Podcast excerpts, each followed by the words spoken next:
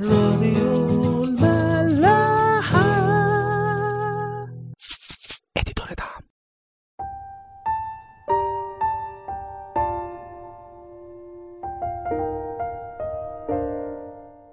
أهلا بيكم في حلقة جديدة من عيش وملح. ابتدينا آخر مرة في الإصحاح ال 13 من سفر ملوك أول واللي حكى لنا عن النبي اللي راح ليربعام وهو عند مسبح الأصنام اللي عمله. وتنبأ النبي ده أو زي ما بيقول الكتاب رجل الله على المسبح ده وإزاي إنه هيجي واحد اسمه يوشيا هيذبح عليه كل الكهنة الكذبة بتوع الأصنام وبتوع المرتفعات.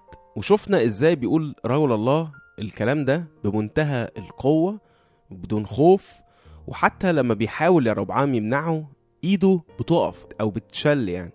وأول ما يا ربعام بيشوف كده بيتخض جدا طبعا وبيطلب من رجل الله إنه يصلي من أجله. وفعلا بيحصل كده وبترجع إيده زي ما كانت. بعد كده بيطلب يا ربعام من رجل الله إنه يدخل ياكل عنده ويديله أي أجرة. بس هو بيرفض جدا وبنكتشف هنا بقى إنه ربنا وصاه إنه ولا ياكل ولا يشرب في المكان ده ولا حتى يرجع من نفس الطريق اللي هو جه منه. بيقول لنا الكتاب إنه عمل كده فعلا. وبعد ما رفض يدخل بيت يا ربعام كمان بيروح من سكة مختلفة.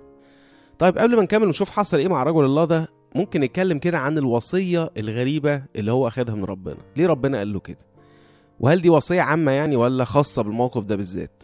خلينا نفتح لقا عشرة مسيح بعد ما بيعين سبعين رسول وهو بعتهم بيقول لهم كده في أعداد 3 ل 11 اذهبوا ها أنا أرسلكم مثل حملان بين ذئاب. لا تحملوا كيسا ولا مزودا ولا أحذية ولا تسلموا على أحد في الطريق. وأي بيت دخلتموه فقولوا أولا سلام لهذا البيت.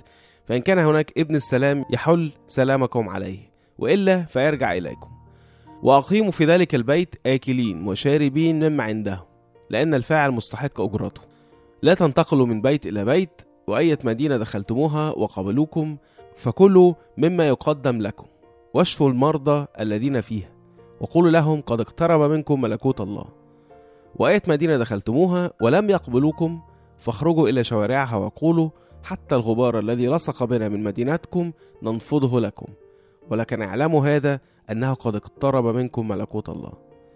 باختصار كده المسيح بيقول للرسل إن هم وهم رايحين يبشروا بكلمة ربنا لازم ياخدوا بالهم من كام حاجة. أول حاجة إن هم ما يشيلوش هم أي حاجة مادية. عشان ببساطة هم شغالين عند ربنا وهو هيتكفل بمصاريف خدمته دي. وبعدين بيقول لهم حاجة تانية بقى إن أنتوا ما تسلموش على حد في الطريق. طبعا ده مش بالمعنى الحرفي إنما المعنى إن هم يفتكروا دايما إن هم في مهمة. لما حد يكون رايح مشوار مهم بيقابل حد يعرفه في الشارع بيبان إنه مستعجل فحتى لو سلم عليه مش هيكون في فرصة يعني إن هو يضيع وقته عن مشواره اللي هو رايحه ده. أما لو هو مش حاسس بأهمية المشوار أو المهمة دي هيبقى كل ما يعدي على حد يعرفه عادي هيقف يتسامر شوية وبعدين التاني يلاقيه فاضي فيقوم مخرجه أصلا في أي حتة ويمكن في الآخر ما يروحش المشوار ده من اصله بعد كده المسيح بيبتدي يتكلم عن تعامل الرسل مع الناس بقى اللي هيزوروهم. إن هم يسلموا عليهم لو قبلوهم كان بها يقعدوا في بيوتهم وياكلوا ويشربوا اللي عندهم.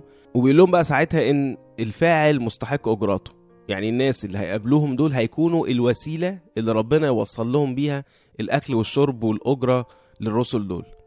وهنا بقى نلاحظ الاختلاف في كلام المسيح عن وصية ربنا لرجل الله اللي في قصة يا ده. وبنلاقي بعد كده باقي وصية المسيح فيها تقريبا نفس الكلام اللي اتقال قبل كده. طيب جه منين الاختلاف ده؟ واضح كده إنه الوصية اللي أخدها الراجل ده كانت وصية خاصة بالموقف ده بالذات. قبل ما نشوف ليه حصل الاختلاف ده بنأكد مبدأ مهم قوي بنقوله على طول إن أي حاجة بنعملها في حياتنا لازم تكون بإرشاد من الروح القدس حتى تنفيذ الوصايا بتاعت ربنا اللي إحنا عارفينها أصلا. لأن هو الوحيد اللي هيفهمنا ننفذها إمتى وننفذها إزاي. ممكن يبقى في وصايا عامة كده بس في موقف معين ربنا يكون عايزنا نعمل حاجة مختلفة حاجة زيادة حاجة أقل ما نعملهاش خالص زي الموقف ده كده. عايزنا ندخل للناس اللي تقبلنا وناكل ونشرب عندهم عادي. بس أهو في الموقف بتاع يربعام ده بالذات الوصيه كانت مختلفة تماما. تروح تقول الكلمتين دول وترجع. ولا تاكل ولا تشرب ولا حتى ترجع من نفس الطريق اللي جيت منه. طب مين بقى اللي يقدر يفرق الكلام ده؟ هو الروح القدس الوحيد اللي هيميز الكلام ده. طيب برضه ليه ربنا قال له كده؟ واضح كده إن ربنا كان قصده كام حاجة من الموضوع ده. أول حاجة إنه يفهم الناس دي اللي هم مملكة إسرائيل وملكهم يا ربعام إنه فعلا زعلان من اللي بيعملوه وإن هم سابوه وعملوا آلهة تانية وعبدوها بداله. عايز يقول بوضوح أنا مش معاكم في اللي بتعملوه ده. وده أول سؤال بقى أو خلينا نقول أول جرس بينبهنا. لو إحنا حطينا نفسنا مكان الناس دي هل أنا واصل لنفس مرحلة شعب إسرائيل دي. طردت ربنا من بيتي وبعبد مكانه آلهة تانية. طب حتى لو أنا كده هل أنا تايب عن كل ده؟ مستعد إنه يجي ويتعشى معي؟ زي ما ربنا بيقول كده في رؤيا يوحنا 23 ها أنا ذا واقف على الباب واقرع إن سمع أحد صوتي وفتح الباب أدخل إليه وأتعشى معه وهو معي. وعلى فكرة السؤال ده مش سهل فما تجاوبش عليه بسرعة لأنه غالبا مفيش حد هيقول آه لا أنا مش عايزه يجيلي. ولو جالي مش هدخله. ولو خدنا بالنا ده اللي عامله يا ربعام هو باين إنه بيرحب برجل الله. بس هل ده كان حبا فيه وفي اللي بعته؟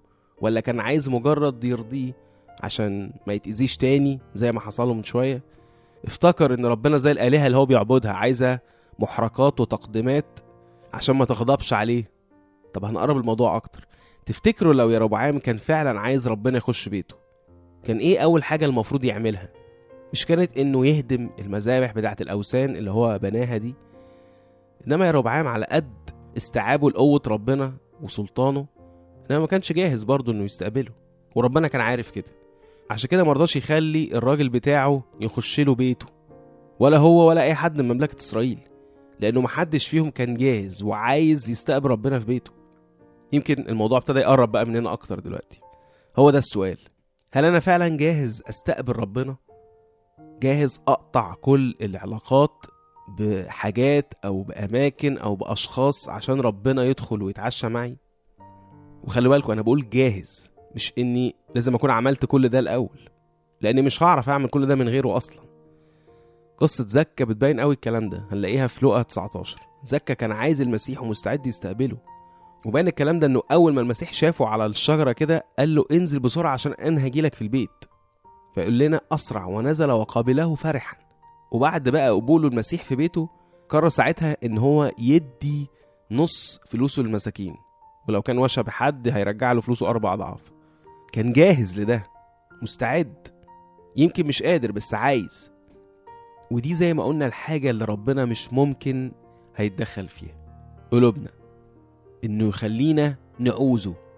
وعشان كده لو نركز في الآية اللي قريناها في رؤية 23 ربنا بيخبط بس على الباب مش هيفتحه لوحده ولا هيكسره. إنما اللي بيفتحه هو إحنا. إحنا اللي بنعوز إحنا اللي بنكرر إحنا اللي بنفتح الباب ليه.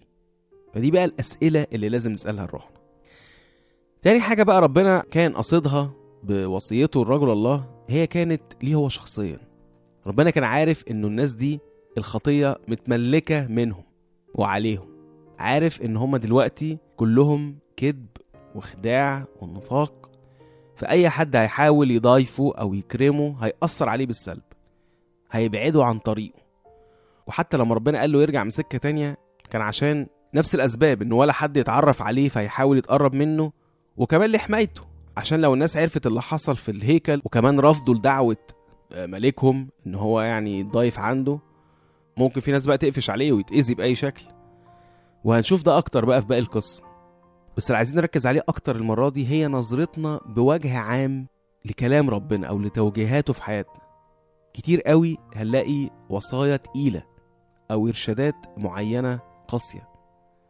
يا جماعة ما ينفعش نبص أبدا على كل ده بالسطحية اللي إحنا بنبص له بيها. وأي بقى حاجة زي الوصية البسيطة اللي قالها ربنا الرجل الله ممكن كان بسهولة جدا يقول هو ليه يعني ما ما أكلش وأشرب؟ أموت من الجوع والعطش يعني؟ أو ليه ما أرجعش من نفس الطريق؟ ليه أرجع من طريق تاني؟ ليه الأوامر اللي ملهاش معنى دي؟ وكل ده طبعا ملوش غير رد واحد بس الإيمان. الإيمان إن ربنا بيحبنا وعارف مصلحتنا فعارف إنه أي وصية بيقولها لنا مهما كان شكلها هي لمصلحتنا ولخلاصنا في الآخر. ومش ممكن هيدينا أي وصية لمجرد الغلاسة علينا أو لمجرد فرض سلطانه علينا. ما ينفعش يا جماعة نفكر كده. فاول بقى ما الإيمان بتاعنا ده بيتهز بنتلخبط أو نبتدي نعتمد على نظرنا بقى المحدود أو على آراء الآخرين أو على قلبنا بقى اللي بنصعب عليه وعايزنا بقى ندلع روحنا في أي وقت وبأي طريقة. فنبتدي ناخد أي قرارات اعتمادا على راحتنا. في أمثال 28 26 سليمان بيقول كده المتكل على قلبه هو الجاهل والسالك بحكمة هو ينجو. عشان كده الإيمان هو الحاجة الوحيدة اللي هتعدينا في كل ده. والإيمان زي ما بولس بيقول في عبرانيين 11 واحد هو الثقة بما يرجى والإيقان بأمور لا ترى. يعني الطبيعي في إيماننا وفي حياتنا مع ربنا إنه ما نكونش شايفين اللي إحنا مأمنين بيه ده. فعشان كده عشان تآمن لازم تغمض عينيك أنت وتسيب ربنا هو اللي يقودك. في كورنثوس الثانية الصح الخامس عدد سبعة بولس يقول كده لأننا بالإيمان نسلك لا بالعيان نشوفكم الحلقة الجاية.